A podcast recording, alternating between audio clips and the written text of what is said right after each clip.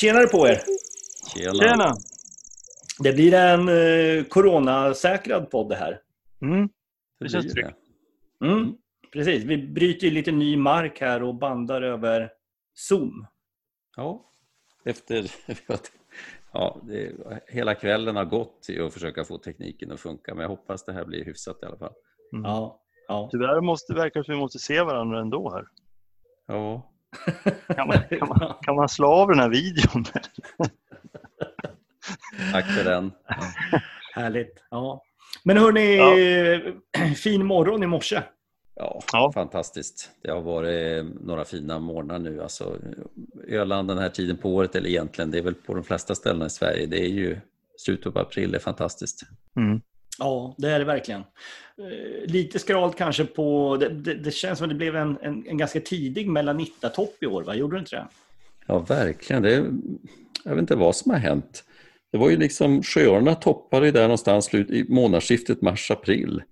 Mm. Och hade några, det var väl en väldigt fin vecka där. Jag var inte ute så många dagar men vi hade ju någon dag där med 3 500 sjöåre på Södra udden. Eh, och det var ju flera dagar i rad som var bra. Sen har det varit lite mer mediokert. Och under påsken så var ju vädret inte riktigt med heller. Va? Så, sen efter det så, så fick liksom inte upp volymerna igen. Nej. Det var en fin, fin svärtdag idag på Landsort läste jag. Det var väl haft 3000 svärtor. Oj jävlar. Ja. Det är otroligt. Ja, de hade ju Och en knöl. En knöl också. Ja. Det skulle vara intressant att veta hur många av de 3000 som gick inom, inom knölhåll, så att säga. Mm. Ja, med tanke på att de fick så pass bra bild på den så ja, måste ju ändå, en del gick uppenbarligen bra.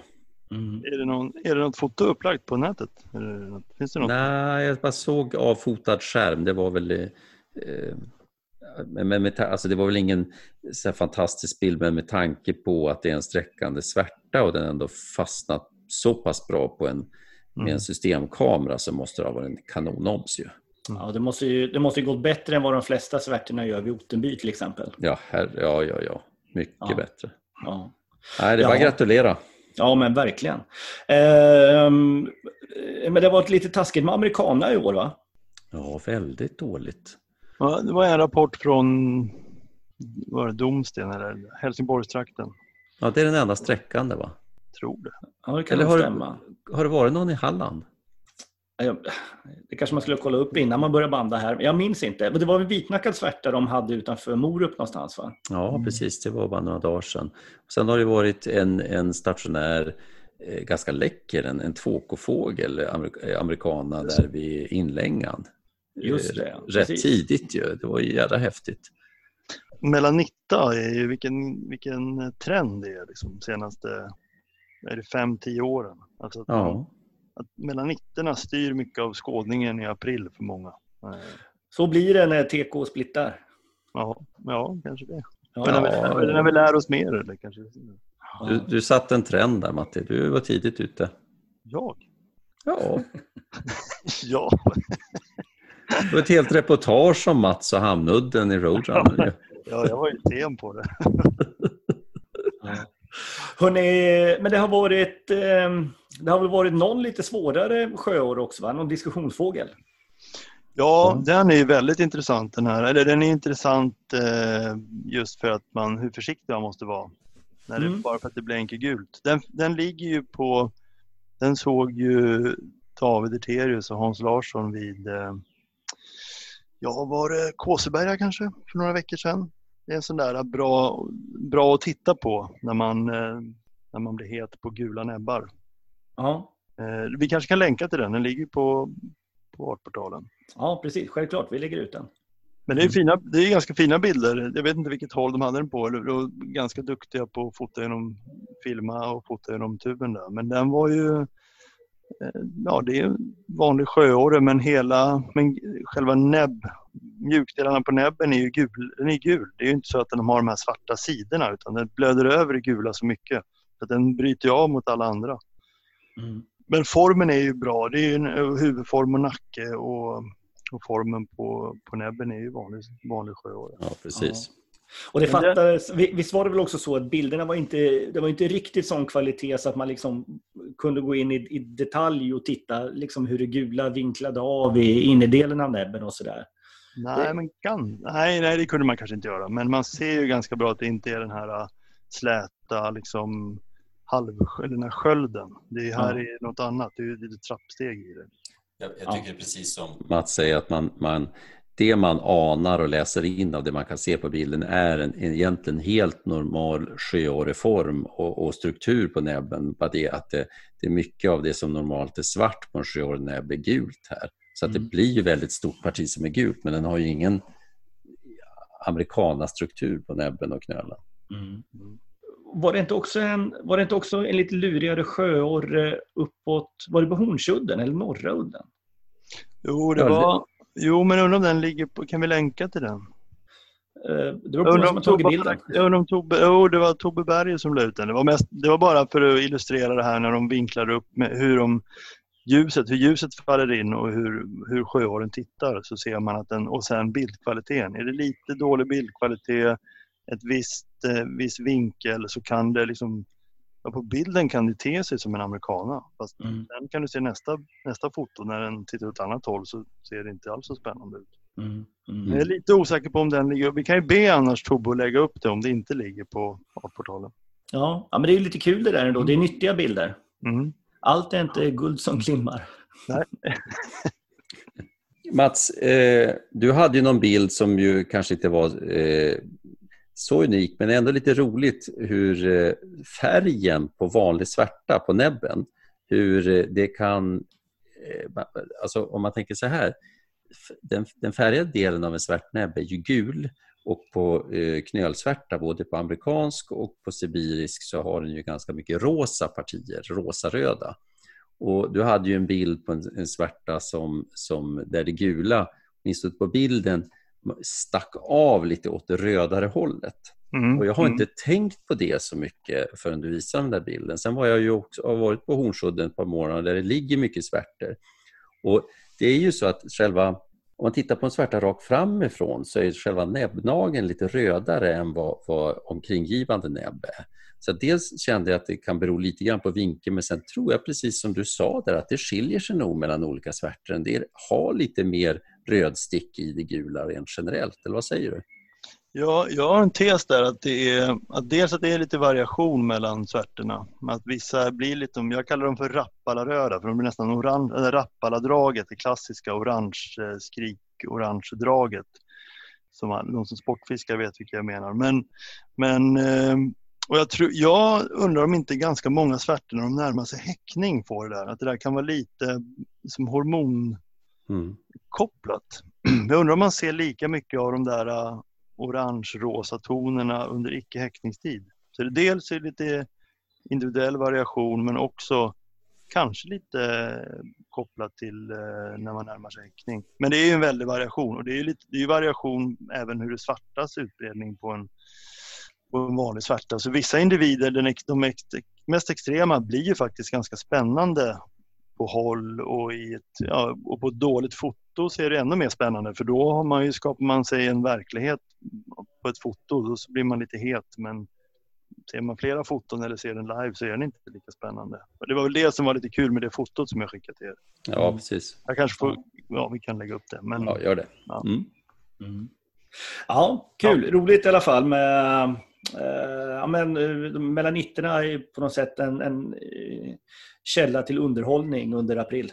Ja, innan vi avslutar det måste vi väl ändå nämna vi har fått Sveriges första sträckfynd av amerikansk knölsvärta. Det är på en av Sveriges absolut bästa svärtlokaler. Hornsudden måste vi ändå nämna, det är kul ja. som fasen.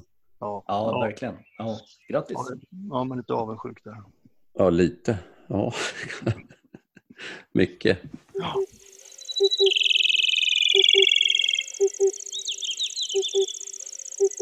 Och hörni, vi kan ju inte prata om dagen här utan att komma in på den mest spännande händelsen, eller hur? Mm. Nej, jag antar att det, det, du glider över på tätting just nu. ja, ja, ja, jag har en tendens att göra det. Ja. ja. Nej, men så här, vi satt ju ute vid Hamnudden eh, under morgonen och sen så helt plötsligt så ringer Linus Hed och berättar att han har en guläla med svart huvud uppe vid stationen. Eh, knallar runt uppe kring Gamla Fågelmuseet.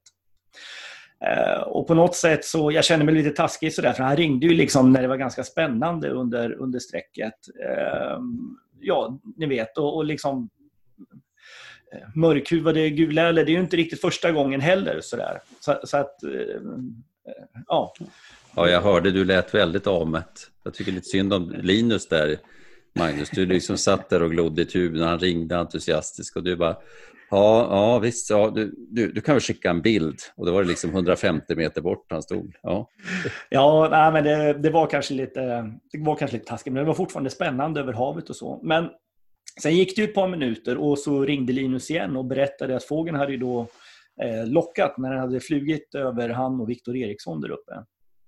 Eh, och då hade den ju lockat ordentligt. Den hade ju lockat, liksom rivit med ljud och sådär. Och då blev det annat ljud i skällan. Då tömdes hamnudden fort. Mm. Eh, och eh, det här var ju inte den mest typiska fälldegen. Nej, jag, jag, tror, jag, tror att, jag tror många som, för jag såg hur, som fick se foton i larm eller har sett foton, många runt om i landet är nog lite skeptiska och undrar vad är det här egentligen? Ja, med all rätt va? Jo, absolut, men det, det är kanske en bra ingång i ämnet att de är Får de se ut så här i nacken? Tänker ja. många. Precis. Eh, kan, vi kanske ska göra så istället att vi, att vi egentligen backar och drar lite... Eh, har någon av er lust att ge liksom en liten kort bakgrund kring Feldeg och, och liksom dess historia i Sverige? För den är ju kantad med lite, lite svårigheter kan man säga. Ja, det, alltså man kan, man kanske, ska man börja i ett RK-perspektiv kanske ett bra sätt. Eh, ja, men det är nog bra. Eh, och det var väl egentligen eh, på er tid som man gjorde den där omgranskningen. Men eh, kruxet var väl egentligen att många fälldägg som har rapporterats och setts runt om i landet inte finns några bra... Antingen finns det ingen lätesbeskrivning eller så finns det, och, och nästan de flesta fynden förr i alla fall, fanns det ingen, verkligen ingen lätesinspelning på. Nej. Utan bara en beskrivning av fågeln och kanske något, ofta ganska suddigt, ett foto. Och så mm. var det svårt. Och då avgörande är för de här som är till synes svarthuvade är ju hur nacken ser ut. Alltså hur är det egentligen i nacken i och med att vi har Thunbergufåglar som får vara väldigt svarthuvade men de avslöjar sig ofta, de här Thunberger som faktiskt finns i den svenska fjällvärlden som är svarthuvade avslöjar sig ofta att de har en grå nacke. Det blir ingen skarp, markant gräns mellan rygg och svartnacke som det ska vara som riktig fälldägg. Och det, där, mycket fokus hamnar ju kring, kring nacken. Det är mm. liksom det första. Som... Ja, precis. Eh, men, men jag tror, och det var ju också så att när vi tog tag i omgranskningen, då satt vi i en situation när Sverige hade 45 godkända fynd. Eh, Danmark hade noll, Norge två, Eh, Holland en eller två tror jag. England eh, också bara några enstaka. Så att vi, då, då satt vi i ett läge där liksom Sverige stod för 90 eh, procent i princip av Nordeuropas fynd. Mm -hmm. Så det var ju uppenbart att någonting, att no, någonting, någonting var galet i den svenska i den svenska fyndbilden helt enkelt. jag måste lägga till där också att, att det var ju en inte en självklar uppfattning att det fanns vad ska jag säga, svarthuvade eh, Thunberg utan att eh, det, det ifrågasattes ju lite grann eh, från olika håll om, det, om de verkligen existerade på det viset. Eh, och inte, jag menar, Thunberg är ju normalt sett inte det man kan beskriva som svarthuvad utan den har ju tydlig blågrå ton över, större delen av, av, av gässan. Men, mm. men det vet vi ju idag att de, de finns och de är ju luriga eh, och, och, kan se riktigt svarthuvad ut. Och så mm. på den tiden då otroligt dålig kvalitet på dokumentationen. Eh, absolut vanligast var ju ingen dokumentation alls. Mm. Och så finns det ju, kommer ni ihåg den här finska undersökningen? Nu kommer jag inte ihåg vad han hette, eh, men det var ju en, en eh, man som arbetade med gula eller i norra Finland han hade ju, jag tror det var 2400 hannar registrerade i sitt material och han sa utav de 2400 fåglarna så hade han ju haft tre hannar som han menade var omöjliga att skilja från Feldeg på huvudteckningen. Mm. Mm. Eh, så att eh, uppenbarligen så är det ju liksom en, en, en liten andel av Thunberger som blir väldigt mörkhuvade och en del kanske till och med extremt mörkhuvade. Och under 00-talet och 10-talet så har det dykt upp många sådana fåglar. Det var ju, åtminstone under 00-talet så var det ju så att ja, 90 och 00-talet ska jag säga, så var det ju så att i princip 9 utav 10 fälldägg var ju inte ens ja, de var nästan inte ens spännande, alltså utav rapporterade fälldägg och larmade fälldägg. De var ju i princip inte ens spännande när fotona väl kom fram på dem. Men sen, sen så tror jag att efter den här omgranskningen så tror jag att situationen blev lite annorlunda. Jag, jag, jag tror att man lyckades så att säga, nå ut med, med den här informationen och efter det så de flesta fåglar som har rapporterats på sista åren nu, som jag kommer ihåg i alla fall, de har ju ändå varit hyfsat bra. Mm. Ja, och det är ju inte så många. Alltså det är inte många som rapporteras på grund av att man, man vet det numera. Ja, precis. Ja, okej. Okay. Eh, men tillbaka till, till våran fågel då. Vi kom ju upp dit alla tre och, och eh, efter ett tag så hittades den ju igen uppe på gräsmarkerna där. Mm. Vad, vad, var det första som, som slog er? Nej, men det första som slog mig var nog att den var, den var väldigt till synes, alltså beroende på ljus, antingen grånackad eller grönnackad. Eh, alltså den, den, det, var ju, det fanns ju en skarp linje mellan, mellan nacke och rygg, men det var ju ändå, det var inte svart utan det var ju grått eller grönt. Så det var ju, var ju, var ju lite störande, men så visste man att de hade hört det där fina lätet så då tänkte man att ja, så här. Det är väl, och det, det är egentligen kanske det stora problemet är väl inte i det här hur en fälldägg får se ut ur svenskt perspektiv utan det är ju faktiskt hur Thunberger får se ut. Mm. Och sen då när den, den här fågeln som sen lockar jättefint som en fälldägg, ja då, då tänker man ja vad kul, det är ändå en fälldägg. Men ändå så är det nog, jag kan nog inte minnas att jag har sett en sån vad ska man säga, osvart fälldägg. Mm. Eh, Nej, alltså... Kanske jag har gjort tidigare under Israelperioderna. Man kommer inte ihåg alla. Man kommer ofta ihåg de här läckra finaste. Liksom, så man, man kanske inte studerar dem på så ingående, alla gula eller man såg. Men, mm. det, jag, det jag tänker med den här fågeln, eller det som slog en också, att, att eh, det, det, det, det, dominerande på bakhuvudet, det som inte var svart, det var ju ändå en grön inblandning. Men och, och, det känns ju inte som att det är något jätteproblem och det är ju inte speciellt, eller det talar ju snarast verkligen emot Thunberg också. Men utöver det, att den hade tydliga gröntoner upp som ett band från nacken nästan hela vägen upp till, till gässan, så var det ju någonting med huvudteckningen utöver det som är svårare att beskriva. Men den, den var ju, eh, det var ju framme vid näbbfästet också, den var ju inte helt, det gav ju inte det här eh, kolsvarta intrycket direkt. Alltså, om det, det bara var det här gröna eller om det var något annat, det, det, det vet jag inte. Men vi bara se bilderna alltså så bildar man sin uppfattning. Mm. Men jag, jag, håller med dig Jonas, för jag upplevde också både i fält och på bilder så upplevde jag de här orenheterna i nacken och bakhuvudet. Jag upplever ju de gröna. Mm. Eh, och, och, och, så länge de är gröna så, så, finns det liksom, det är inte svårt att hitta bilder från fälldäggområden där man hittar fåglar som är liksom gröna uppe i, i nacken. Det, det, är betydligt mycket värre om, om det är ett, ett, ett grått blåstick så att säga. I det. Mm. Eller tvärtom, ett blått, eller grått blåstick. Mm. Eh, för de här liksom blå fälldägg, eller Thunberger-nyanserna, de vill man ju verkligen inte ha. Och jag vet Jonas, du och jag hade ju bara för något år sedan så hade ju du och jag en sån, en, en, en sån här fälldägg med ganska mycket grönt upp på huvudet. Ungefär som den här fågeln också, nere i Israel. Kommer du ihåg den? Jo, jag kommer ihåg den. Mm. Mm. Men, men det är ju ganska intressant med fälldägg. Alltså definitionen av, som man definierar fälldägg idag så är ju egentligen fälldägg är ju väldigt variabel. Du har ju ett extremt utseende av fälldägg som är en sotsvart huvud. Det till och med klättrar ner svart lite grann på manteln och så mm. har du guldgula eh, täckartoppar som skapar gula fina breda vingband och då har den liksom mättad nästan rödstick i hela gultonen på undersidan. Den är ju så, det är liksom en speciell, det är ytterligheten åt ena hållet. Och sen har du de här fälldägg, ungefär som ser ut som den här med lite tunna vitaktiga vingband och, och ganska, ja det är inte så att du Visst, det är svart huvud, men det är inte så att du trillar baklänges och, och så det är ju ganska intressant form som får vara så variabel. Och egentligen i, inom Feldeg idag så får du ju ha vitt under näbben och du får till och med ha vitt ögonbrynsträck på dem och ändå är det ju, det tror man ju för sig är liksom någon gammal hybridisering med, med flava eller någon annan form för de överlappar ju med flava i eh, ja, nej, Ukraina och någonstans i Balkan. Va? Och, så att det är ju en, en form som får vara ganska variabel. Så for, fälldäggformen i sig kan man ju liksom köpa sådana här individer.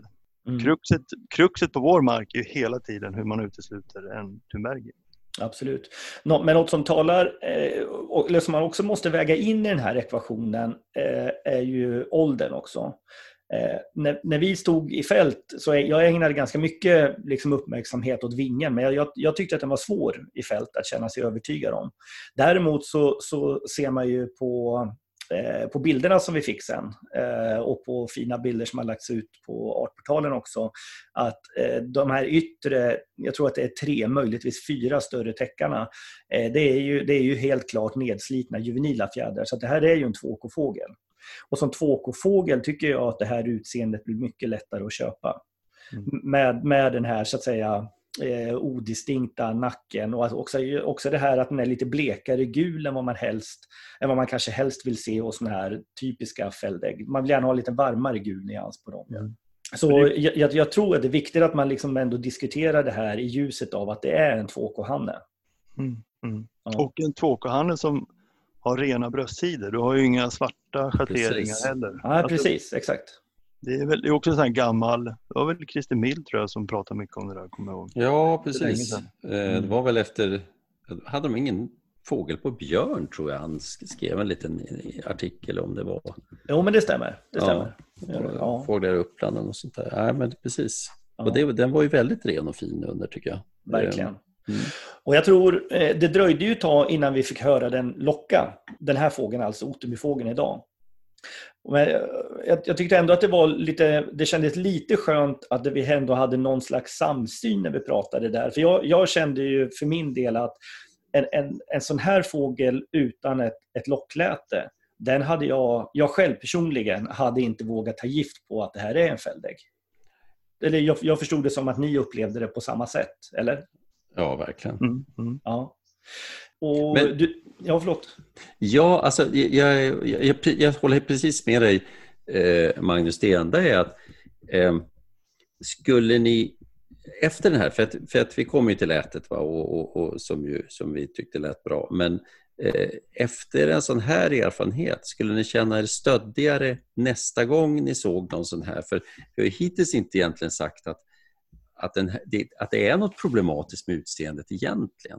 Det är Nej, bara det att det är svårt. Inte. Absolut, ja. så är det ju. Det är precis som Mats sa innan, alltså det, här är, det här är ingen jätteudda individ i mina ögon. Jag tror bara det att när vi pratar om sämre utfärgade 2K-fåglar eh, så blir det ju så sjukt svårt att utesluta en avvikande Thunbergi. Jag, jag, jag, tror, jag, tror, att det är där vi hamnar. Eh, och, och jag, för att svara på din fråga Jonas, jag tror inte att jag skulle känna mig mer stöddig nästa, eller jag kommer inte känna mig stöddig nästa gång heller, så kan man säga. Jag, jag kommer fortfarande att stå där och vänta på att få höra locklätet. Mm. Mm. Ja. Det finns en annan aspekt som är, det är ju att hur kommer den här se ut om tre veckor? För det kan vara så eh, att det är någonting som lite grann slits. Den kan vara ännu finare i nacken om tre veckor faktiskt. Alltså, mm. Det kan mm. vara gröntoner och gråtoner som nöts ner. Eh. Absolut. Det, det, är nog rätt troligt till och med. Eh, sen undrar jag det här som man ser runt näbbfästet vid tygen där. Alltså vad är det egentligen? Är det, är det fjädertoppar eller är det liksom, är det sån här, ni vet, pollen från eh, Arravadalen liksom? Ja, den gick, men den gick, ja, fast den gick ju bland såna här små gula blommor och pickar. Alltså det kan ju vara, ja, jag, jag håller med dig. Det, det var lite förbryllande det där ja. näbben. Mm. Ja, okej. Okay. Men eh, sen lockade ni då ju. Och Jonas, du, hade ju, du var ju påpasslig. Ja, det var tur. Jag hade med mig den lilla parabolen så att jag fick ju lite, lite bilder där. Jag har fått eh, klippa hårt bland din smattrande kamera i bakgrunden, Magnus. Det förstörde i princip nästan allt. Men, men jag lyckades rädda, framförallt när den, när den eh, flög iväg och det är de riktiga flyktlätena man vill ha ju. Så tror jag jag har en, en tre stycken sådana i alla fall. Så, så det blir riktigt bra tycker jag.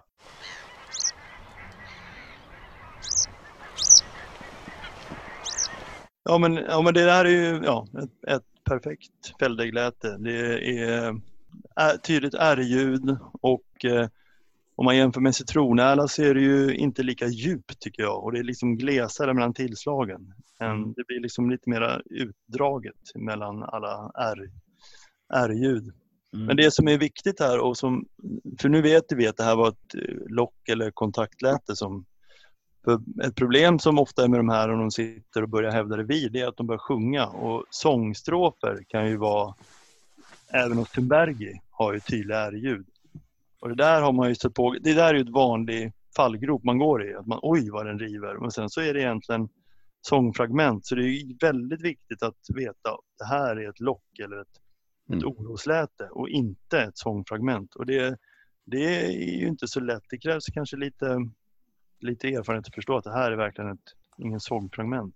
Ja, det, och det kan man väl säga, att, och jag vet inte vad det är, men att, att skilja till exempel Feldägg, Flava, Thunberg eller för den del citronäla på sången, Nej. det är inte så himla lätt. Nej. Nej, Nej det är det inte. Och, och in, jag tycker inte bara det är sången heller. Tycker inte ni också så här när ibland när Guläl går runt och småpratar? Um, alltså att, att de smålockar medan de liksom går runt och käkar och sådär. Mm. Att, att det är lite svårare att bilda sig en uppfattning då med det här med R-ljuden. Finns det något i det eller finns det inte? När, jag menar sån här mer oinspirerat småprat. Liksom. Det, det, man egentligen vill ha det är ju liksom antingen överflygande fåglar eller liksom fåglar som, som sticker iväg där man liksom hör att det är mycket inspiration och mycket hormoner i locket. Liksom. Mm. Mm. Eh, såg ni att jag gjorde ett sonogram på det? Jag skickade över det till er innan. Ja, men jag såg det. Det såg ju, mm. såg ju proffsigt ut ju. Ja, precis. Och, eh, ni ser den här liksom, andra halvan av locket där de här tydliga R-ljuden eh, liksom, finns. Ser ni det här liksom, snabba zigzag-mönstret? Ja, mm. precis. Som det bildar. Och det där är nog liksom rivet, den här unduleringen i, i frekvensen mm. som man ser. Det är nog helt enkelt R-ljudet som man, som man ser där i. För så här ser ju inte Flava ut. Alls. Ja, precis. Ja, men ja, det, det är klart det är det. Du får lägga ja. upp det där då. Ja, visst, absolut det ska jag göra. Sen mm. undrar jag om inte, är det inte så också att det genomsnittligt fälldägglock är lite längre än ett flava? Ja, kanske. Ja. Jag hade hoppats att jag skulle hinna idag, och, och, men jag har inte hunnit titta på någonting på sidan kant och det har varit fullt upp idag. Men det hade varit kul om, om um, man kan sitta några andra och jämföra och lägga upp bredvid den här fågeln. Ja, precis. Men summa summarum här, det, det är ju, sådana här individer är ju roliga, de är ju lärorika och det är kul att lägga pussel. Ja, men liksom, sätta tänderna i det ordentligt och sen rycka de små ledtrådar som, som finns att gå på och till slut så, så bygger man ihop en hel bild på något sätt. Det här är ju en fälldägg. Mm. Ja, visst är det det. Mm. Men, men ändå tror jag, det, den är ändå lite, den är inte vanlig tror jag ändå. Det här. Alltså även, alltså ni säger att ni såg någon förra året i Israel, men det är ju inte, det är lite slump att just en sån här grå, så pass grå och grönnackad fågel dyker upp. För den, ja. det, det, den är ganska extrem ändå tycker jag fortfarande. Alltså. Eh, men, mm. ja. Ja. ja, vi får, vi får uh, göra upp om det där någon dag, bryta arm mm. eller något. Mm. mm.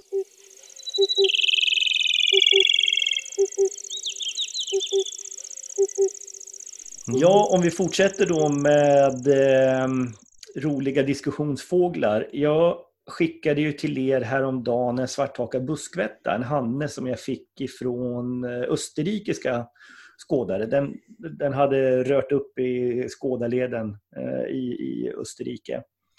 Eh, ni minns den? Ni har den framför er? Eller? Absolut. Mm, mm, mm. En, en eh, fin hanne.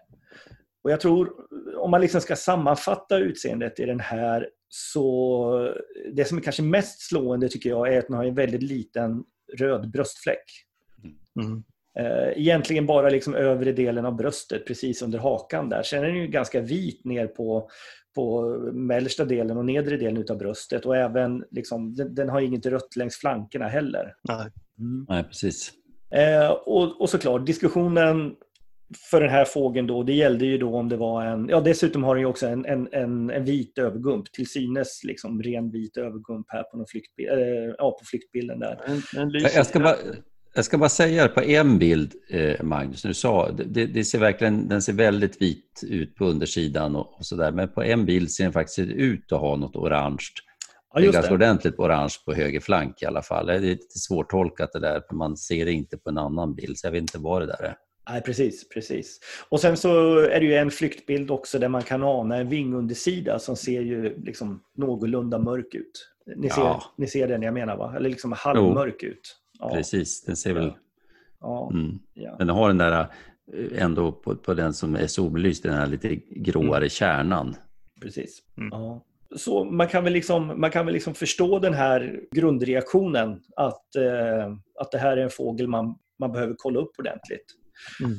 Men jag tror att vi alla upplever att kunskapsläget är ganska annorlunda idag jämfört med vad det var för ja, säg 15 år sedan, 20 år sedan i alla fall. För då, då, tror jag att en sån här fågel en sån här fågel hade nog hamnat som en Maurus här hos oss också. Tror inte ni det? I Sverige? Jo, det är möjligt. Det ja, det, tror jag nästan. Det, lyser mycket, det är mycket vit övergum på fotot, till synes i alla fall. Liksom. Ja, ja, verkligen. verkligen. Um, och sen är ju det här som är lite kul, tycker jag ändå, eh, vikten utav flanktäckningen. Den, den, har slagit mig rätt många gånger liksom de senaste åren. För det här, det här tycker jag är en lite skolboksexempel nästan när det gäller flank. Mm. Ja, jag håller med helt. Mm. Jag, har gått i, jag har gått i er skola så jag håller med också. Ja. Eh, det, det, är ju faktiskt dräpande eh, bra, eh, den karaktären. Ja, kan du sammanfatta den där Jonas? Ja, men alltså, eh, det är ni som har kommit fram till det. Så att jag har ju bara läst och lyssnat på er alldeles för mycket, känns som ibland. Men, men eh, eh, det är ju frapperande om man tittar på flanken på en, en västlig rubicola att det, det, finns någon orenhet i den. När den är som mest vad ska jag säga, typisk så är det till och med lite tunna, tunna streck, om det är spolsträck eller vad det är, men man ser ju att den är lite streckad. Sen är det en orenhet i den. Om man jämför med en en, en Maurus så, så är det liksom en mjölkvit flank. Alltså som är, det finns en, eh, en helt, den har inte den här skäckigheten som nästan alltid uppträder på, på Rubicula. Och det är ju eh, väldigt tydligt tycker jag. Ja, och oavsett, oavsett för menar, eh, Maurus varierar ju ganska mycket i utbredningen av det röda och sådär. En, en, del ja, är vita längs flanken och en del är ju, liksom, har ju ganska mycket rött eller aprikos så att säga längs med flanken. Men oavsett liksom, grundfärgen så upplever man ju alltid väldigt ren, ren och fin och fräsch. Liksom. Ja, men det är verkligen som att måla på med en pensel där. På, på en Rubicola känns det som att fjädrarna liksom luckras upp lite, eller du ser liksom in i den här dåliga dunen på något vis. Det är någonting som gör att det ser mm. eh, skäckigt ut. Mm. Min teori är ju att det, här, ehm, att det här grundar sig i att de sibiriska fåglarna har ju en, en vinterruggning. De byter kroppsfjädrar på vintrarna. Mm. Eh, att det här hos den här smutsiga orena flanken hos Rubicola, att det är eh, till stor del i alla fall, inte fullt ut kanske, men till stor del så tror jag att det kan bero på att det är fjäderslitage. Ja, och, och, kanske lite kombo då. Alltså mm, även hos fräscha Rubicola så ser man ju den här, den här mm. sträckningen som Jonas nämnde. Så det, det, är nog så att de fjädrarna, de, skulle man peta isär dem där och titta så kanske de ser lite annorlunda ut i centrat eller någonting. Mm. Men det här med vingundersidan, att den har lite, just det där att det sticker av, att, att eh, vingundersidans handtäckare är svartare än axelarerna. Det är ju en ganska bra Rubicula-karaktär också. Exakt. Att det, svarta, mm. det svartaste är just, just vinknogen på undersidan, om man kan säga så. Mm. Precis. För hos, för hos Maurus så ser det ju nästan alltid tvärtom ut, hos den här ljusare 2K Maurus. Ja. Men det de, förmodligen så är det väl det de, de framförallt har fastnat för är nog att det är så lite eh, rött på undersidan. Alltså det är väl mm. där de har börjat förmodligen. Att, tror du inte att det är det? Okej, okay, och sen att den har ganska vit övergump, men utbredningen är ganska okej okay för en Rubicola ändå. Mm. Men jag har, jag har en liten spaning där faktiskt. Mm. För det här ser ut, och de bilder man ser, det ser ut att vara en, en 3 plus-hanne det här ju. Av mm. det Om man skulle, eller hur? Tror inte du det? Om jag, om jag skulle gissa skulle jag gissa det. Ja. Och eh, det finns ju en intressant studie på du vet Stenskvätteprojektet som eh, upp, utanför Uppsala som Thomas Pert höll på med. Mm. mm. Där både du och jag jobbade Magnus. Och när vi hoppade in där som studenter och jobbade på somrarna då hade han hållit på i åtta år tror jag. Nu har han ju, sen fortsatte ju det här projektet. De har väl jättemycket material. Jag tror de jag tror han följde totalt 200 revir ungefär. Där de färgmärktes eh, år från år. Så man hade ju individer som faktiskt var sex eller sju år gamla. Bland de alla de här reviren så fanns det två eller tre hannar som var sex och sju år. Och det är ganska gammalt ändå. Och det som var gemensamt för de här det var att de tappade ju pigmenteringen. En stenskvätta, en hanne, har ju en beige, beige-tonad eh, haka och bröst. Mm. Men det försvann med åldern. Ungefär som att vi blir gråhåriga så tappar man den här pigmenteringen. De blir bara vita. Mm. Och det fanns en studie på buskvätter i Tyskland som också har visat det här. Så en, en spaning kan ju vara, låt säga att den här är ganska gammal den här. Den kanske är 5, 6, 7 år den här buskvätten och de kanske också tappar en viss röd pigmentering i flanker. Det är en, liksom en vild gissning men det är ganska, jag tycker det är ganska intressant eh, den här stenskvättestudien och eh, buskvättestudien från Tyskland. Mm. Så gråhåriga. vild. Så, så vild låter ju inte gissningen Mats. Det låter Nej, som nej, ganska nej, men- troligt. Jo, jo, men det är ändå det är kul att det är belagt med de här färgmärkta fåglarna på, på Laggaslätten. Mm. Mm. När vi ändå pratar om buskvätter, eller ville ni säga någonting mer om den här Österrikefågeln? Nej. Nej. Nej. Ehm, då kan jag... Eh, ska vi se, jag mejlade en bild till er tidigare idag. Kan ni öppna den? Eh, en samling med handbilder, inomhushandbilder på lite olika svarthackade buskvätter. Ja, det är olika individer här. Jaha, Eh, va- jag trodde det var samma. Nej, varje rad är en individ, så att det är tre bilder på varje, på varje fågel. Mm. Mhm. Är, det här något, är det här något förhör? Nej. Det... ja, ja du, du får... Vill, vill du ha det till det? Nej, nej, nej. nej. Nej, okej. nej. Nu ska vi se. Det är ju då alltså sex stycken olika hannar som alla är i fräscha höstdräkter, eller hur? Och är alla från samma ställe? Ja, det är de. Men jag, jag, jag skulle tycka det vore kul att höra er bara liksom allmän reflektera kring de här fåglarna. Sen ska jag, sen ska jag ta över igen. Men, men det skulle vara kul att höra vad era första intryck är här. Ja, men det skulle nog vara Stig Neger kanske. Ja, de är ju väldigt mörka och, och Steineger är lika skulle jag också säga. Alltså, de är väldigt mustigt m- m- mörk tegelfärgade och, och så. Va? Och så Och ganska in- begränsade vita. Det, det, det går inte så långt upp det vita på övergumpen. Det Ja, är, det verkligen är, som, det är som en rubicola nästan. Mm. Ja. Och Det är precis som ni säger nu, så, så var liksom min... När jag såg de här bilderna först så var det min initiala känsla också. Det, det, det känns kanske inte riktigt som...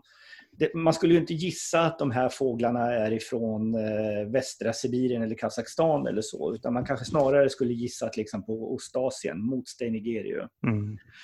Ja, åtminstone det, det, det är möjligtvis den här översta fågeln då som har, ska se om jag får, den har ju, verkar ju ha lite, lite ljusare övergump. Det var lite svårt att se där med lite större utbredning och sådär. Men, men egentligen nej, annars håller jag med. Eh, mm. Ja. Eh, samtliga de här fåglarna eh, kommer ifrån, eh, jag har fått dem ifrån Barbara Helm vid universitetet i Groningen. Det är från ett, ett tyskt uppfödningsprojekt som de har haft. Det här är Rubicola maurus-hybrider. Oj! Allihopa. Herregud. Det, den ena, det här är alltså blandning mellan det, de översta fem individerna. Det är 50-50 fåglar. Den ena föräldern är kläckt i, i, eller ena föräldern är född i Österrike och den andra föräldern är född i Kazakstan. Mm. Alltså de har, de har på konstlad väg satt, gjort hybrider? Ja, i aviarium. Oj jävlar. Nej, men vad fan. Ja. Släpper, de, släpper de ut de här sen? det, det, här är ju, det här är ju som en science fiction-film. Det här Ja. går ju inte. Nej. Nej, så att alla. Ja, alla de fem översta är eh, 50-50 hybrider.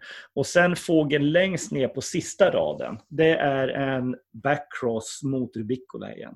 Så den har alltså, hjälp mig här, är det 25, 25 procent blir det va? Ja, det blir det. Den har Mm. alltså 25 procent Maurus och 75 procent Rubicola i sig.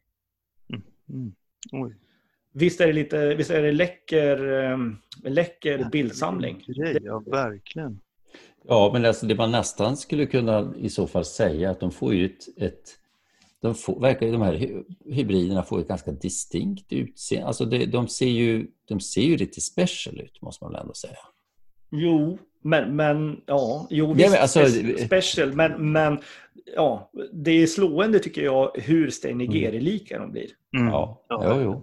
Men vad är syftet med deras studie? Varför gör de det här? Ja, men de, har, de har testat flera olika saker. Du vet, de har ju olika flyttningsrörelser och olika ruggningsmönster. Och, eh, de har... Eh, Alltså det här är en gammal så här, tysk rasbiologistudie från 30-talet som på med. ja, nej, då. nej, eh, nej det, här, det här är kul. Är det. Det här, ja, jag tycker det här är superskojigt. Eh, det, det, det här är ju precis som eh, var det inte Staffan Bench som skrev i VF för något år sedan här om, eh, om eh, lövsångare som tar en sydostlig respektive sydvästlig flyktriktning. Men, men, men fåglarna som finns i övergångszonerna verkar liksom ha en intermediär flyttbana. Och, och, jag tror att det här var liksom en, eh, typ en motsvarande studie hos, hos buskvätter. Och sen ville man ha en, man ville liksom ha en genetisk säker bakgrund på, på de här fåglarna. Så då har man Men, fått dem i, i fångenskap. Men det här är ju väldigt spännande. Hur kommer det sig att du har fått de här? Har de publicerat det här? Eller? Nej, men jag är lite, jag är lite tjenis med Barbara nu för tiden. Jaha, men vad fasiken ändå. Men de, du har ändå fått det innan de, för de ska förmodligen göra någonting med det här väl, materialet? Eh, ja, de, jag tror att de, de har nog redan gjort det. Men däremot så tror jag de har nog inte koncentrerat sig särskilt mycket på liksom morfologin hos de här fåglarna utan snarare andra, andra delar av, av biologin. Mm. Mm. Men vad sa du, de, vad ska de göra med de här fåglarna? Jag har ingen aning. Jag vet inte om de... Eh, jag har inte frågat om de har dem kvar än idag. Det kanske de har. Det är mm. mycket möjligt. Det är ju tre plus fåglar så att de har ju hållit dem, eller ja, två plus, det är gamla fåglar alltså. Det är två plus höstfåglar. Är det. Mm. Så att de här, eh, de här eh, och, eftersom de också har koll på vart föräldrarna kommer ifrån så att säga. Så de här har ju, de här har ju suttit alltså, några år. Får de de här att häcka i en jävla bur alltså? Jajamän, yes. Mm. Otroligt. Ja. Ja. ja här, jag har ingen aning att det pågick sånt här. Nej. Nej. Ja, det, här är ju, det här var ju hett. Men du, eh, ja, ja de, lär ju inte, de lär inte släppas ut så att säga. De lär ju inte få se. Det, skulle inte, det, det, det, det finns väl knappast några... Eh, det, finns väl inga sådana här djurförsök där man får där ja. man avslutningsvis får släppa ut fåglarna. Så det, skulle jag inte tro. Nej. Mm. Jaha, se där. Mm. Ja, men det var spännande va? Ja, verkligen.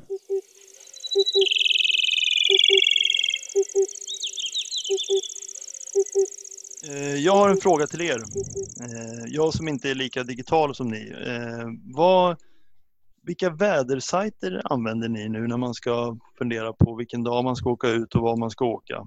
Så är det ju alltid intressant att höra vilka vädersajter som olika personer använder. Nu har det har varit värdefullt med de här väderkillarna på Klubb 300 som har några nu har inte det kommit så mycket senaste tiden, men eh, där har man fått en del inspel. Men annars sitter man ju som en glad amatör och tittar på några sajter. Så jag är, mest, jag är lite nyfiken vad ni tittar på för appar. Mm. Ska du börja Jonas? Ja, du pratar med fel person. Jag är helt usel. Jag är väldigt imponerad. Det är väl vad heter Mikael Norman och Andreas Lidbom. Andreas Lidbom som, som körde där som jag tycker har varit jätte, jättebra och, och kul inslag. Och jag kan ju säga att på higher levelen, ja, jag tittar på SMHI och YR. Jag ser, ska det regna eller ska det bli sol och var kommer vinden ifrån? Framförallt var vinden kommer ifrån och, och så. Sen brukar jag ibland eh, på senare år gå in på den här Windy-appen för att se var vindarna kommer ifrån. Men jag kan inte, liksom, det jag inte kan bedöma är de här olika vädersystemen och, och, och så. Va? Sen ibland går jag in och tittar och det tittar man lite grann på TV också om man någon gång gör det och, och, och lyssnar på vad det är på gång för fronter och sådär. Men eh, det är i stort sett det. Jag saknar lite grann det där att få över meteorologen i TVs eh, när han sammanfattar ett vädersystem skulle jag vilja kunna se själv i en app, men jag är för dålig på det helt enkelt. Mm. Ja, och jag, ehm, Jonas har nog nämnt egentligen mina två appar där också tror jag. Jag, jag, jag kör ju med SMHIs app och sen med Windy också. Windy tycker jag är en väldigt bra eh, Alltså vill man på något sätt skapa sig en bild över vind, vindförhållanden och vindsystemen liksom över större områden så tycker jag Windy är riktigt bra faktiskt tycker jag. Mm. Mm. Så, så det är nog mitt bästa tips. Eh, men, sen, och, men är man utomlands och så, så tycker jag den här AccuWeather ofta brukar ge bra. Men jag gissar att du menar mest Mats här nu, liksom man ska bedöma sträck, eh, sträcklägen och så? Ja, lite, ja, inte bara sträck utan tättingar och allmänt. Men ja. ni hade inte så mycket nytt att komma med hörde jag. nej, nej. Men... Det, var, det har till och med jag listat ut de här Men precis som ni jag skulle också vilja eh, också ge, skriva under på elogen till C3-meteorologerna där. För det, jag, tycker, jag, tycker vi, eh, jag tycker vi känns vi är fan bortskämda i Sverige som har eh, Andreas och Mikael som gör, som gör det här mm. arbetet. Det är faktiskt riktigt bra. Mm hoppas att de, att, eh, att de orkar med det där i många år framöver. Mm. Man kanske kan, eh, det kanske kan vara någon som har tips som kan lägga upp på Facebook-sidan. Någon, någon... Men Matti, du då? Du, du går väl ändå lite in i djupet? Du, vi brukar ju fråga dig vad som ja, gäller. Ja, men jag kollar ju de här som ni eh, nämner också. Sen, sen snodde jag, jag såg ju om det var nu Livbom då eller Norman som eh, det är en sida, en, en UK-sida där man ser låg och högtryckssystem. Det är den som de har ritat i en del. Den är ganska bra den sidan tycker jag. Mm -hmm. mm. Eh, jag får lägga nej. ut länk på, den vill jag se. Ja, ja. Mm. Men, eh, nej, annars så kollar jag. Win, Windy tycker jag är lite, den kan ibland diffa. Jag undrar om de använder riktigt samma databas. Jag tycker den diffar ibland mot eh, SMHI Mm, mm. Men, alltså i styrkor och sådär. Men man får väl kolla på, jag brukar ju kolla på en tre, fyra olika och så får man ju dra någon slutsats av dem. Men vilken av dem mm. brukar ha rätt då? Jag har inte gjort någon sån, eh, sån utvärdering riktigt. Nej. Nej. Men jag skulle nog lita, jag tror inte man ska lita mer på SMH än på Windy. Jo, jag tror Windy är väl en surfarapp egentligen, men det som är så snyggt med den det är att du kan ju, du ser ju vindar från långt bort i stan på den. Du kan ju mm. zooma ut. Den är ju väldigt trevlig, den är ju väldigt användarvänlig. Så. Mm. Men så, så den, den, är ju, ja, den är ju tips faktiskt. Jag tror mm. många använder Windy idag. Mm. Mm. Ja, ja, vi får hoppas på nya tips då från lyssnare. Gör det.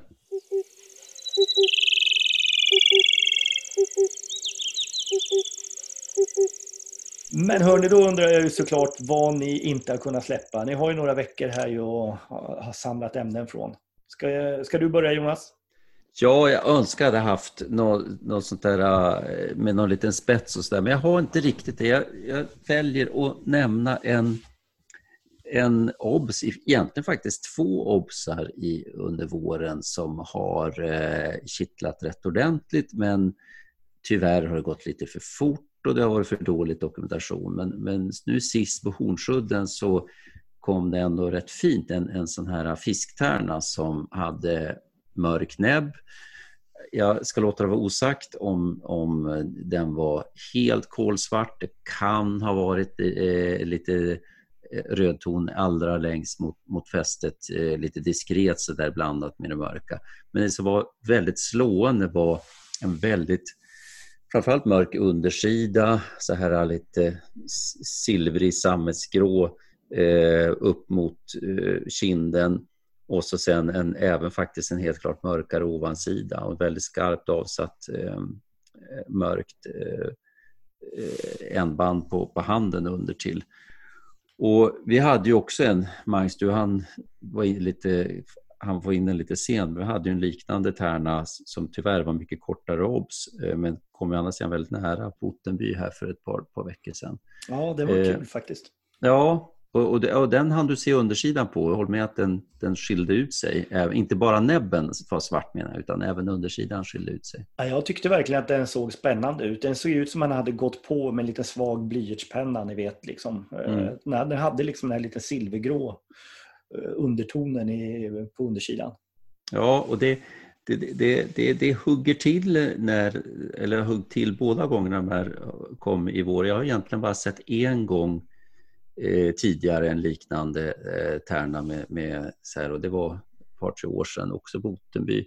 Eh, men den här nu på Hornsudden, det var ju lite Alltså första det hugger till det är faktiskt en beringtärna uppifrån Alaska som man ger där intrycket med den här mörka undersidan och, och svarta näbben. Mm. Men jag vet, eh, och då, man spekulerar ju hur långt kom, är det här egentligen tecken på att de kommer långt österifrån eller är det här avvikande fisktärnor eller vad är det man ser egentligen? Eh, jag kan tycka att ser man två stycken på en vår så här så känns det lite för vanligt för att det ska vara longipennis vi pratar om. Eller vad, vad är det här? Och jag vet Mats, du har ju tittat mycket på tärnor eh, och brukar se sådana här svartnäbbade individer lite mer regelbundet än vad, vad jag gör. För jag kan säga helt säkert med de här två fåglarna var ju att det var gamla fåglar med stjärtspröt så det var inte frågan om några yngre eh, återvändande fåglar. Var det en fråga eller? Var det... Ja, du, du har väl... Eh, Nej, jag, jag, jag tyckte det lät skitspännande som du högg på som var framförallt när de är mörkare hela fågeln är mörkare. För svartnäbbade, eller helt svartnäbbade, ofta så är det väldigt svårt att hinna avgöra hur basen verkligen ser ut när de kommer mm. till Men, men när, du, när du även ser en som är grå, mörkgrå under och liksom allmänt som du säger beringtärnestuk på det. Så mm. det låter ju skitspännande. Jag tycker sällan man jag vet att jag någon gång har sett någon som jag tycker har varit mörkare. Eh, men, eh, men det är ju eh, men det är lite skumt att du ser den så tidigt. För man kan ju tänka sig att om man nu ska se en longipennis mm. så borde den vara i senare delen av fisktennissträcket. För mm. du hade du precis i början av sträcket ju. Ja, den här från Otterby ja. ja exakt. Ja, mm. men, sen, sen äh, även den här, visst, det, det är i början men det har ändå nu, nu Horsund har ju ändå tärnsträcket varit ett tag, måste man säga. Men, men visst, jag håller med dig. Men eh, nej, jag är nyfiken. Det, det, är synd att man inte har hunnit. Det hade varit så himla kul att få någon på bild alltså, och få dokumentera lite bättre. Men det går ofta fort och det är sällan de kommer så här på... Vet, kommer de nära då går det å andra sidan för fort så hinner man inte riktigt med. Och, och eh, den här på Hornsjö var egentligen bättre för den var på lite längre avstånd. Men ja, det är mm. nästa undrar gång. Man, undrar om man någonsin skulle kunna våga clincha en lång pennis. Om man vad skulle hända om du fotar en sån här helt svartnäbbad och som är silvergrå, mörkt, ordentligt under? Skulle, skulle raritetskommittén våga publicera den? Alltså vad, Nej, väl, vi, har, vi, har, vi har inga sådana, finns det några sådana historiskt, några sådana rapporter? En rapport vet jag. Krille har rapporterat en från Segersta fyr på ett ja. sommarfynd. Mm. Precis, men den men, var ju inte dokumenterad tror jag. Nej, men skrev, skrev han blankett på den verkligen? Ja, det tror jag. Okej, okay, ja. ja. Jag vet inte, som sagt, många sådana här eh, anekdotiska historier liksom kring, kring den typen av tärnor liksom har ju cirkulerat. Eh, men den enda som jag har sett som jag tyckte såg riktigt bra ut, det var, var inte det var inte det några svenska? Var inte det, var inte det Oskar Nilsson och någon mer som hade nere i Turkiet? Mm, kommer, ni ihåg dem? kommer ni ihåg de här fotona? Ja, jag känner igen det. Jag får inte bilden framför mig, men jag vet, jag känner igen det här du berättar nu. Ja, precis. Men från, från svensk mark känner jag inte till någon som liksom har, någon individ som har tickat alla boxar och som gjort att man liksom gått igång hårt på det. Men den här fågeln från Ottenby häromdagen, den tycker jag var lite rå faktiskt. Jag önskar att vi hade fått bättre dokumentation på den. Det gick, ja, det var, det gick det ju alldeles för fort. Fruktansvärt såklart. synd för att min autofokus högg inte, annars hade det blivit bild på den. Ja, ja. Ja, roligt. Mats, mm. har du, vad har du inte kunnat släppa? Ja, men den, det kanske inte... Ja, men det är ju de här smålomsflockarna som man börjar se nu i slutet av april och som framförallt i början av maj när de verkligen går till. Så kommer det ju, eh, då har du ju ganska många fina sommardäcksfåglar och så är det ju alltid vinterdäcksfåglar med också, enstaka. Mm. Och eh, till skillnad från storlom så ska ju även 2K smålom färga ut under senvåren. Alltså våra storlommar de förblir ju vinterdräkt hela andra året men smålommarna färgar ut under senare delen av våren. Men de som vi ser nu på streck eh, som följer med Antingen så är det ju 2K-fåglar som kommer att inom en månad eller två ändå kanske färga ut. Men hänger de med upp och häckar? Eh, eller hänger de bara med upp och dräller runt? Eller är det så att det finns adulta fåglar som faktiskt flyttar upp i vinterdräkt och inte alltså börjar ha en snabb dräktutveckling i mitten, slutet av maj. Mm. Eh, mm. Det är kanske inte är så spännande tankar men det är om man nu ska sånt som man inte kan släppa när man står där och blänger i tuben. Mm. Ja, men Har du något svar på den? Låter ju nog så spännande. Jag, jag kan ingenting om det där. Jag backar. Ja, jag funderar samma med de, men det är storlommar om man ser utanför Sandby på östra Öland. Alltså, det, det ligger ett 30-40-tal storlommar där utanför redan nu och jag, de, jag vet att jag kommer ha de antalen i stort sett över hela sommaren. Vissa i, i full sommardäck och, och vissa då förmodligen då tvåkofåglar. Eh, ja, vad, vad, håller, vad håller de på med? Jo, men jag har ju föreställt mig att tvåkofåglarna liksom inte sticker upp till häckplatsen. I min värld har jag liksom föreställt mig att i de storlommarna där ser vi de här vinterdäcksfåglarna under hela året nu. Och det är ju tvåkofåglar, har jag tänkt mig, som inte är könsmogna. Men, eh, men de här bland smålomsflockarna så är det ju, ser man ju ändå relativt ofta de här vinterdäcksfåglarna som hänger med mm. upp. Mm. Det, det, var, det var där skillnaden var mot storlom lite tänkte jag. Ja, okej. Okay. Mm. Ah, ja. Mm. Ja, kul. Jag släppa det nu. Ja, nej. Ja. Jag hoppas du kan sova i alla fall. Ja. ja. ja eh, själv så fick jag för några veckor sedan här så fick jag en liten inspelning ifrån eh, Peter Fransén som hade varit, eh, han har varit nere i Thailand eh, en sväng här nu. Jag tror att det var nu under vintern här nu. Eh, och han hade sprungit på en drill eh, slash sakalinsångare där nere. Eh, och jag kom att tänka på det där, inte minst idag här nu igen när vi satt med, med sonogrammen för, för Fälldegälan. Så eh, alltså det är ju, sonogram det är ju faktiskt någonting som vi borde ha ett, ett, ett rejält avsnitt om eh, och prata om någon gång. Analyser utav sonogram och vad, eh, vad ett sonogram egentligen är och hur man ska tolka det och så vidare. Men jag tänkte det här var åtminstone ett väldigt liksom, konkret och handfast exempel på hur, eh, hur bra och hur lärorikt det kan vara att använda sig av sonogram. Eh, ni vet ju drill och sakalinsångare med deras, ja, den gemensamma historien som drillsångare som Philoscopus Tynellipes. Sen för något, vad kan det vara, ett decennium sen, lite drygt, va? Så, så splittades ju då sakalinsångaren av eh, ifrån drillsångaren och de är ju, eh, jag, jag, jag, känner fortfarande inte till om det finns, om det är någon idag som hävdar att de kan skilja de här fåglarna åt utseendemässigt. Eh, jag, jag tror inte ens när man har det med handen. Eh, ni får gärna avbryta mig här om ni vill, om ni har hört någonting annat. Nej. Nej. Nej, de är, de är ju oerhört lika varandra utseendemässigt. Däremot så sjunger de ju olika. Men det här var ju på vintern nere i, i Thailand Eh, och det var ju lockläten då som, som Peter spelade in eh, från de här fåglarna, eller från den här fågeln ska jag säga. Och I grunden så lockar ju båda två, ni har säkert hört drillsångare där borta, det är liksom ett, ett ljust och kort och rakt, lite metalliskt tink.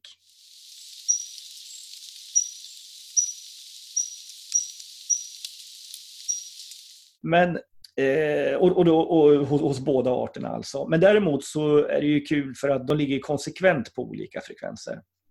Eh, så öppnar man, eh, öppnar man ljudfilen och, och gör ett, ett sonogram utav det så ser man ju då att, att, eh, att drillsångarna de, ligger, de är mer högfrekventa, det är ljusare tink. Så att de ligger ju liksom över 5 500 eh, hertz. Medans Eh, Eh, Sakalinsångarna generellt ligger kring eller under 5000 Hz. Ehm, så det är, och det är, inget överlapp här heller. Utan det, de, eh, jag har en, en, artikel som jag kan länka till så här sen också. Det är, liksom, det är två hagelsvärmar som inte möter varandra kan man säga. Låga inte så mycket, lite svårt för örat va? 500 Hz och typ, alltså om det Absolut. Hör, men, hör du skillnad? Ja, jag, man, jag, skulle nog vilja säga så här att det är lite grann som eh, ja, men det är lite som vi har pratat om innan mellan sången från berg och Balkan. Att hör du en i taget, då, är, då, är, då måste du liksom, då, då måste du vara med på hugget och påläst och ha det färskt egentligen för att kunna placera dem sådär. Eh, och, det, och det är lite likadant här också. Men om du däremot eh, lyssnar på dem samtidigt Eh, eller sätter på så att säga parallella inspelningar och lyssnar på dem, då hör du att den ena ligger ljusare än den andra.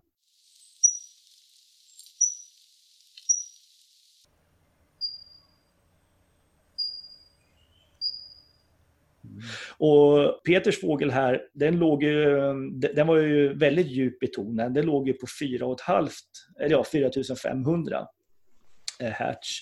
Så att den ligger liksom i nedre delen. Det är en av de mörkaste sakalinsångarna. Eh, så det här det, det, det, var ju, det är ju en klockren sakalinsångare som han har, har bandat nere i Thailand där på vintern. Coolt. Men du, det är, hur många, är, är det ovanligt eller alltså, finns det många dokumenterade med tanke på att de är så svåra att skilja menar Ja, precis. Men, jag tror ändå att det någonstans liksom växer fram en bild av att, att sakalinsångare, den är nog inte så Alltså den, är ju, den, den, är, den verkar vara talrik och den är nog inte särskilt ovanlig egentligen nere i Sydostasien på vintrarna. Ja, sen, sen, har jag ingen aning om om man, om man hittar dem i olika områden, om de på något sätt liksom, eh, separerar sig under övervintringen geografiskt. Det, det, har jag ingen aning om. Men, men eh, det, är inte, det är inte svårt att hitta inspelningar på Senokanto på eh, vinterlockande Sakalinsånger i alla fall. Det är det inte. Mm. Är, det en, eh, är det en möjlig sån här eh, drill har ju ändå setts i, i VP men Sakalin, är den, skulle den vara teoretiskt? Ja det är klart, teoretiskt så är det alltid möjligt kanske men är den liksom ja. hur, oh. är det en stor population? Och...